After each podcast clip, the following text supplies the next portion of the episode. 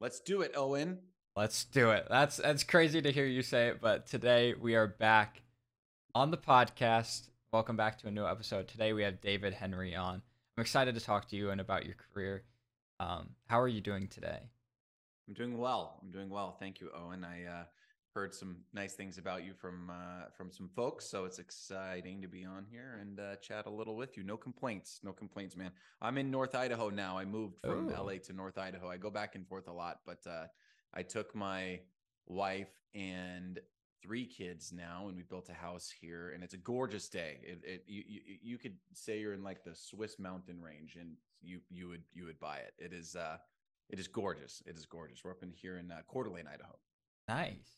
Nice. You know, I'm from the Midwest. I'm from Iowa.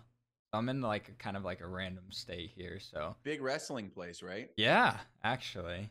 Yeah, we got University of Iowa is really big, and then you know there's big tournaments. Like my hometown hosts a really big tournament, so that was always big growing up.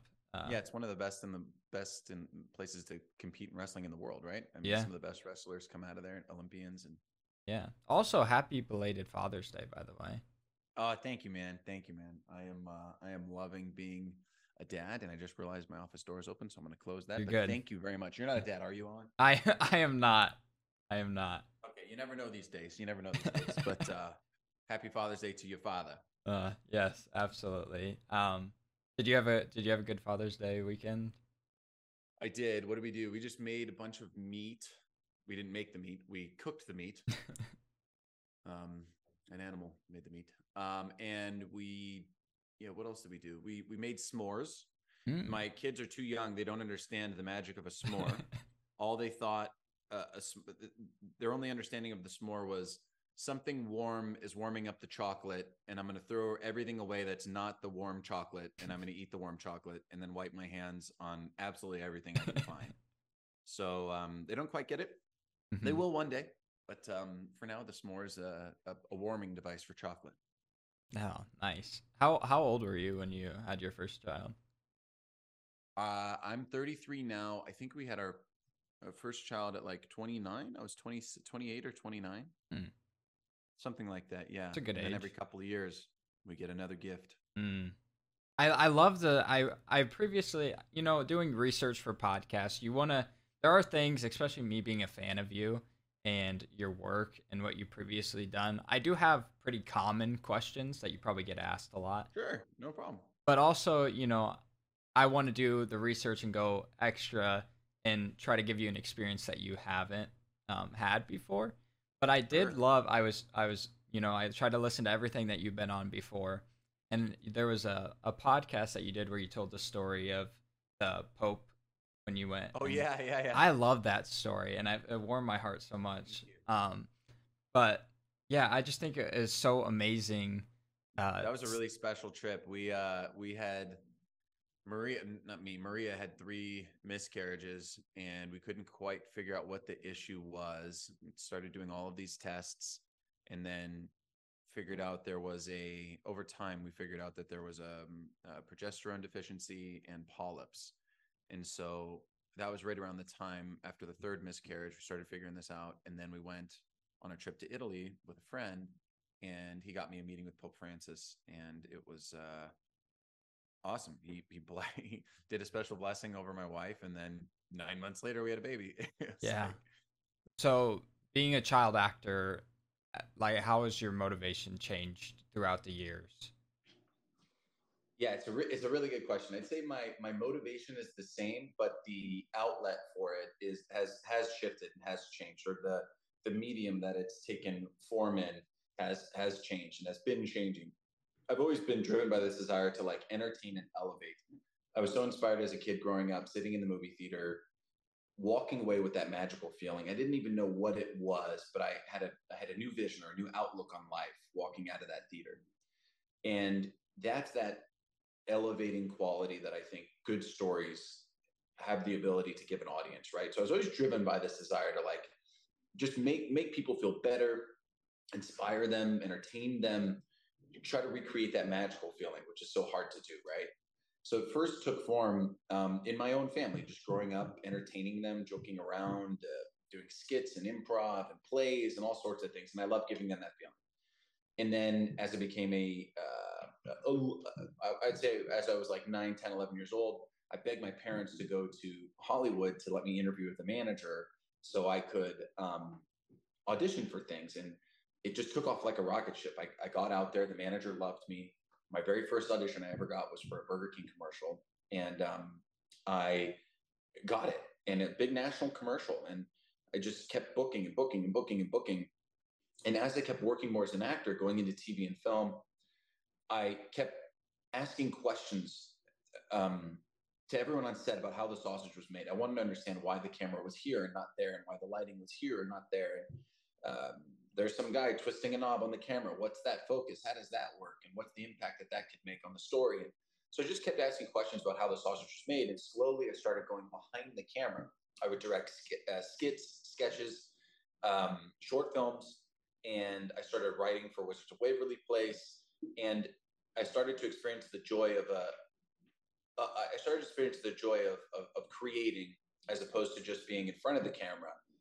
Not to say one is better than the other. It's just they're different feelings. And so now I'm able to do, I'm still acting. I still love acting, but I get to direct now too. And I get to write now too, which is really fulfilling and a blessing for me. I just finished executive producing and writing on a show called A Tale Dark and Grim on Netflix, which you can still watch on Netflix. And that we got nominated for an Emmy for that, which was a huge honor. It's a wonderful animated show that I think leaves you with that magical feeling at the very end of it. And I just finished directing Mel Gibson, Kevin James, and Lorraine Bracco and Mason Thames in a film called The Boy Who Cried Witch, which will be announcing very soon, where people can watch that. We're in post-production on it. And lots of other exciting things going on. I'm still acting. So it's been a blessing, and I'm keeping as busy as I can to try to make some good stuff. How has that helped you when it came to being behind the camera? How have those two kind of correlate, but obviously they're very different. How has like one helped the other? Oh, it helps you tremendously. As an actor, it helps me significantly, because when you go behind the camera, you get to audition actors, and that's a side of the curtain I never got to be on. Mm-hmm. I was only auditioning, and I've been on a gajillion auditions from the time I was 9 until now. Just a gajillion. That's even a number, a gajillion. And actors never get to go behind the curtain. When we finish our audition, we leave the room, and we're always like, I wonder what they're saying about me. I wonder what they're thinking about me in the room. I wonder what the director's saying. I don't know. He told me good job, but I don't know if I did a good job or not. So what was really eye-opening to me was actually being on the other side of that table, auditioning people. And it was a stress reliever in a way, because there's so much more that goes into casting someone than just their performance. The performance is important, of course, but there's so many other factors that go into it. You know, do you look the role? Is your essence the role? How do you pair with the other cast? Was your timing where it needed to be? Are you overshadowing this character? There really is a million other considerations that go into casting than just your performance. Mm-hmm. As an actor, I would put so much stress on myself to give the greatest performance ever in every audition. And if I was even a percentage off, I would beat myself up over it, because I was so frustrated that I didn't just give the best performance in the world. I'm not saying it doesn't matter, but it didn't matter as much as I thought. Yeah. Certainly doesn't matter as much as I thought. Because the majority of people who walk in the room, before they even open their mouth, your decision's almost already made. Because you can just tell this person is the role or not, or they have the energy of the role or not. And it was a stress reliever for me, because if someone is a few percent off, if someone has the right look and the right feel, and maybe their acting was a little off, they're still going to move really far along in the process, because they're just so close to the mark. Yeah. And people will want to work with you. So it's kind of like you are or you aren't the role. And people are nowhere near, directors and producers are nowhere near as critical as actors fear they are.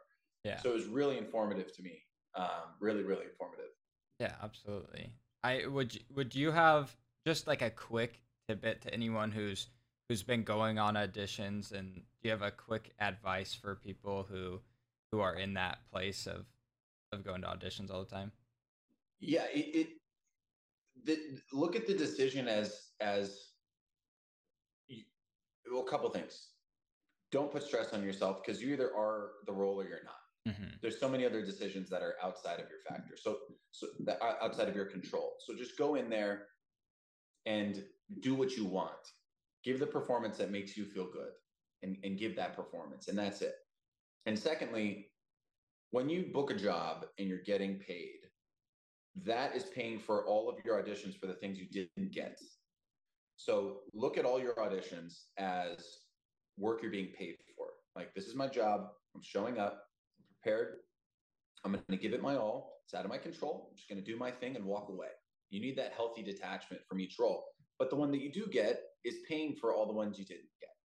So that was advice I got as a younger actor that really helped me not get frustrated with the audition process. Because, you know, if you audition for 10 and you get one, that's a pretty good ratio.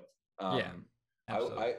I always tell young actors, like, you should be getting called if you have talent and ability and charisma, you should be getting called back on most of your things. If you're not getting called back on most of your things, then I would very much reevaluate the profession that you're in, because people can spend decades trying to get that one role and it never comes, and they miss out on what they should be doing in life. Absolutely. And I've seen so much of that. Mm-hmm. But yeah, you should be getting called back most of the time. Yeah. I do want to transition, and this is something that I've been so excited to talk to you about. Honestly, my all-time favorite show is How I Met Your Mother. It's my all-time favorite show. And I know you've gotten asked this a lot, but as an actor, you are pretty prone to not talking about things. Like, you're not allowed to talk about a lot of things that you're working on or, you know, about to be working on. But that, I think it's a lot easier when no one's asking about that thing. Like, because no one knows this project that you may know that you're working on, and no one even knows it exists yet. Right. So, and I know that you've said that you didn't really want to tell anyone, but was it more difficult to not tell anyone the ending of How I Met Your Mother? It really wasn't hard because I kind of forgot about it. It wasn't until, you know, we shot it in season one, and when we shot what would be the ending, they evacuated the set. They brought NDAs in. It was just us, me, Lindsay, my sister, and the two showrunners. And it was all top secret, and literally no one was on set. I've never been on a set where there's nobody. They left the cameras rolling. They left the lights on. Usually there's 100 people standing around watching it. Mm-hmm. There was not a single person, just us four. So that was kind of cool. And I remember when we shot it, it was really special. And it was like, whoa. But the showrunners were honest. They were like, I don't know if we're going to get canceled next year. I got no idea. Like, this is brand new to us. We're starting this new show. Who knows what's going to happen? No one could have predicted it would go, 10 seasons, 9 seasons? Yeah. Yeah. No one could have predicted it would have went that long, but they knew that I was growing. And so I was the concern because I was a 14-year-old kid going through a growth spurt. Mm-hmm. So they knew, or 15-year-old kid. So they knew they needed to shoot what would be the ending before suddenly I changed because I had to stay the same age on the couch.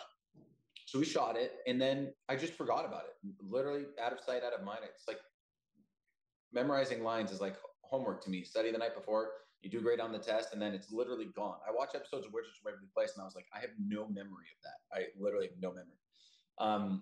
So it's the same thing with How I Met Your Mother. I did it, got it done, and it wasn't until like 5 seasons in or like 5 years in that anyone even asked. Oh, that anyone started asking. Just because the show didn't catch fire. The show was popular and well-received immediately, mm-hmm. but it grew and grew and grew and absolutely, grew, and, yeah. grew. And in fact, it wasn't until the later seasons, 7, 8, 9, that I started getting hounded with questions. That's when it was a way bigger thing, especially when I became old enough to drink and I'd go to a bar or something with my friends. Then that's where people got really courageous to try to get it out of me. I had to really think back and go, what did he tell me? And they didn't even know. They didn't even really know at the time. I mean, I just remember the showrunner saying, what did he say? He was like, yeah, we kind of I mean, look, we're going to do what we think is the ending, but I don't know. It's got to be something with Robin, right?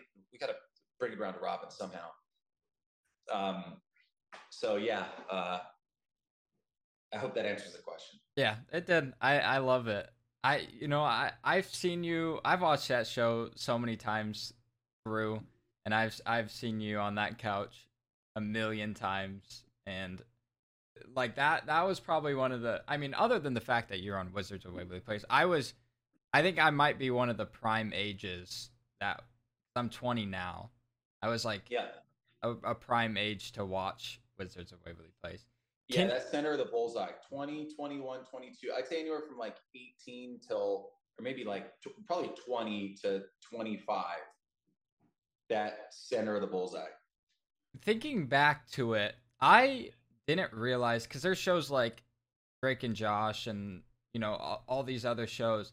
I didn't realize how, like, I mean, 4 seasons. Why are shows like that only like a couple seasons? I always thought it was longer, thinking back about it.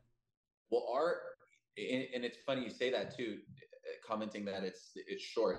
Our show is the longest running mm-hmm. Disney show they ever had. Yeah.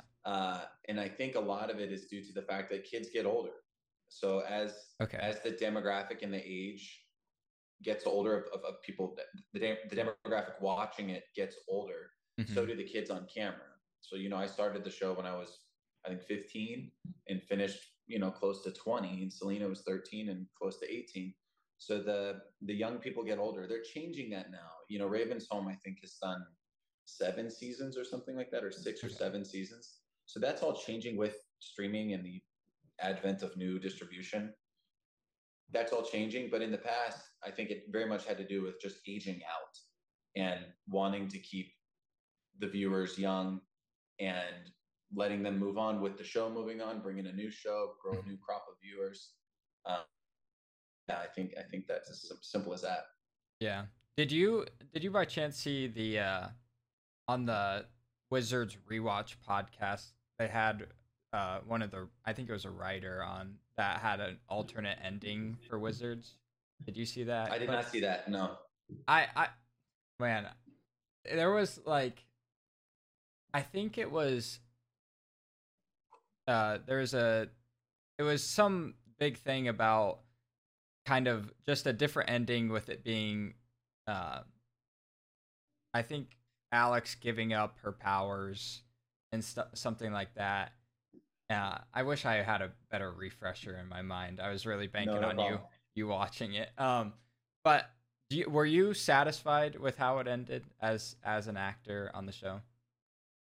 I mean, I think it ended at a good place to let everyone kind of move on and get something out of it. Like Justin got to be the headmaster of WizTech. Alex is going to be a whatever in the wizard world, Maven, or I don't even know if that's the right word. And Max gets the sub shop, so at least he gets something to take ownership in. So I think each character got something meaningful to them. Mm-hmm. So I think that's certainly good. Mm-hmm. Yeah. Was it something at the time that you were ready to move on from? Yeah, I think Disney kind of bred that into that generation of actor. It's like it's almost like going through high school. Like you go in, you do your 3 years, 4 years, mm-hmm. and you gain tons of experience and you move on. I can't tell you how many jobs as an actor I did after that, where I would constantly be told, "You're so professional. You know set culture. You know how to show up on time. You know how to hit your mark. You know your lines. You know how to treat everyone on set. You know what everyone does." Because I got that experience on that show and on others before it.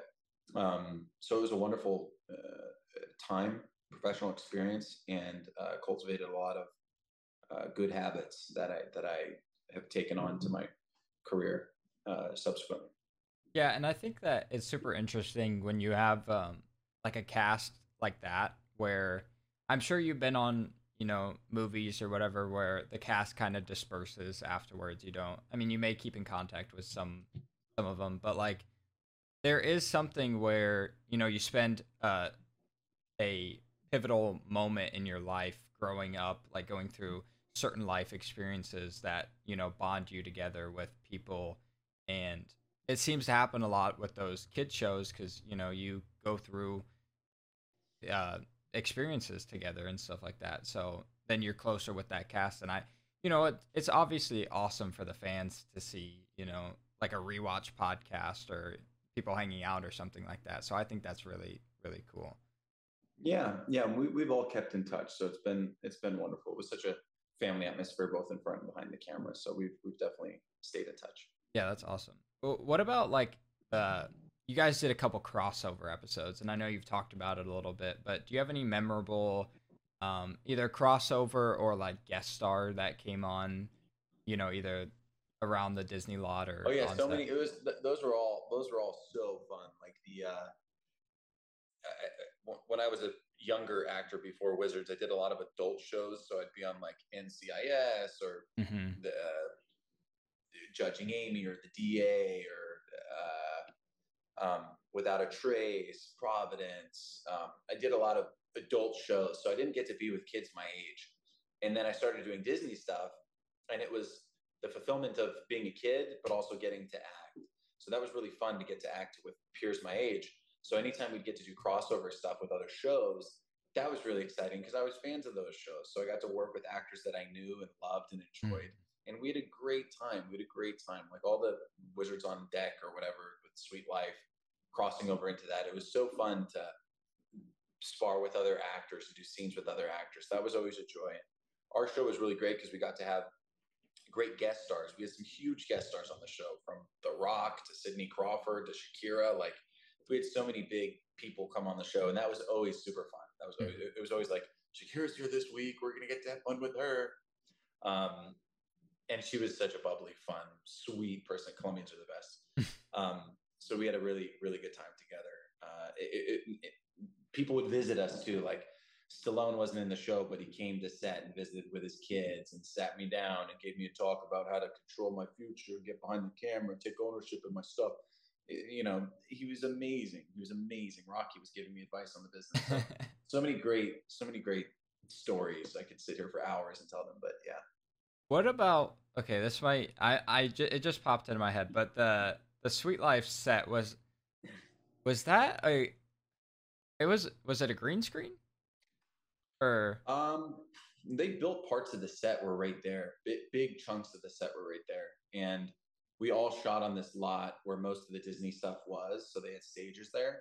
So we had a stage, Suite Life had a stage, Demi Lovato show had a stage, Hannah Montana was there right before us. So there was a lot where all the Disney stuff was happening, and it was just cranking. The Suite Life set was right next to us. That's what Raven was there too. The Suite Life stuff was right next to us, and they built big chunks of the set. Yeah, big chunks of the set. So it's not like they built the whole boat, but they built all the main set pieces. Oh, that's so interesting. Yeah, I feel like all that has to be all that. There's so many questions there for me, with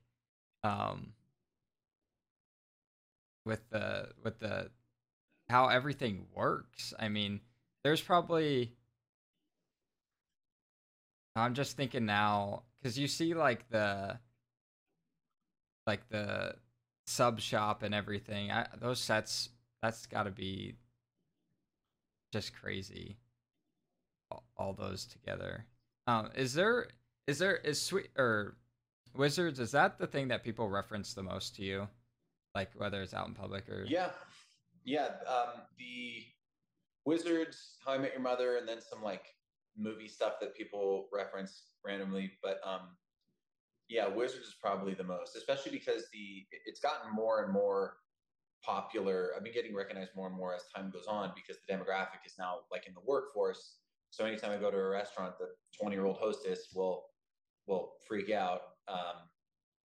So yeah, my wife cracks up all the time. She's every year that goes by, you get more popular. And I'm no, I just think the demographics now out in public and no longer at home. Yeah. So yeah, it's been crazy recently, very crazy. Yeah. Is there a project that you wish people talked about more to you at all? Project that I love, that I wish more people saw, that was really fulfilling on an acting level, was a project called Little Boy. It was on Netflix, and I think now it's on Amazon, and you can buy it all many different places on the internet. That was a project I got to play a dramatic role. Wasn't like a funny role. So it was a totally different set of skills for me. And I really enjoyed the process, the people involved, the message of the film. So yeah, I would love for more people to watch that film, Little Boy. Yeah, we'll get that out there. This is one of those questions, but do you rewatch anything that you're in? Now that I have kids, I'll pull something up and show them. So I pulled up the Wizards movie recently to show my daughter, and I learned a valuable lesson. And it's that little people don't understand it's fake. So I started watching that movie with them, and then there's a scene where my character like gets stuck in quicksand and starts getting pulled under, hilariously slapsticky and silly, but she thought it was real. And so as I'm getting pulled under, going, oh no, wait up, she starts bursting into tears. She is falling, thinking her father's dying on screen. And so I quickly turned it off, and I was like, okay, I need to be a little more critical about showing her the stuff that I've done. So now I have to comb through and find bits and pieces of things that aren't life-threatening. So yeah, I'm rewatching things through their eyes, but typically, no, I wouldn't spend much time watching my stuff. Yeah, I think that's probably, I mean, it's difficult, but also I can't wait to know what type of, what your kids are going to think if they're going to think dad is cool for what he's done on TV and stuff when they get a little bit older. Yeah, we'll see, man. We'll see. I'm going to cry when my daughter doesn't think I'm cool and doesn't wants to distance herself from me. I hear that happens to all dads, but it's going to be tough. Yeah, as I have four nephews, and the oldest one, I just, you know, I try my hardest with work to impress, you know. I've talked to the voice actor of Megatron, and so I was like, you know, I know Megatron doesn't do it, you know. Anything that I do, it's like whatever, you know, whatever, Uncle Owen. You can't be a prophet in your own home. Yeah, it's just it's a never-ending cycle of me trying to impress them. But maybe one day, I'm trying to figure out who it has to be. Nice. Yeah. So I really appreciate you doing this. I had a lovely conversation with you, and I'm just such a big fan, and me as a child and growing up through the years, this has been a full circle moment for me. So I thank you so much for giving me your time. I appreciate it. No, dude, I had a great time with you. Thank you. And I wish you all the best on your podcast. This has been a great chat. So God bless, man. And yeah, thank you for the time. Thanks for checking out another episode of Talking with Texture. Make sure to follow us on all social media platforms and like and subscribe to the show on your favorite podcast platform so you never miss an episode. See you next time.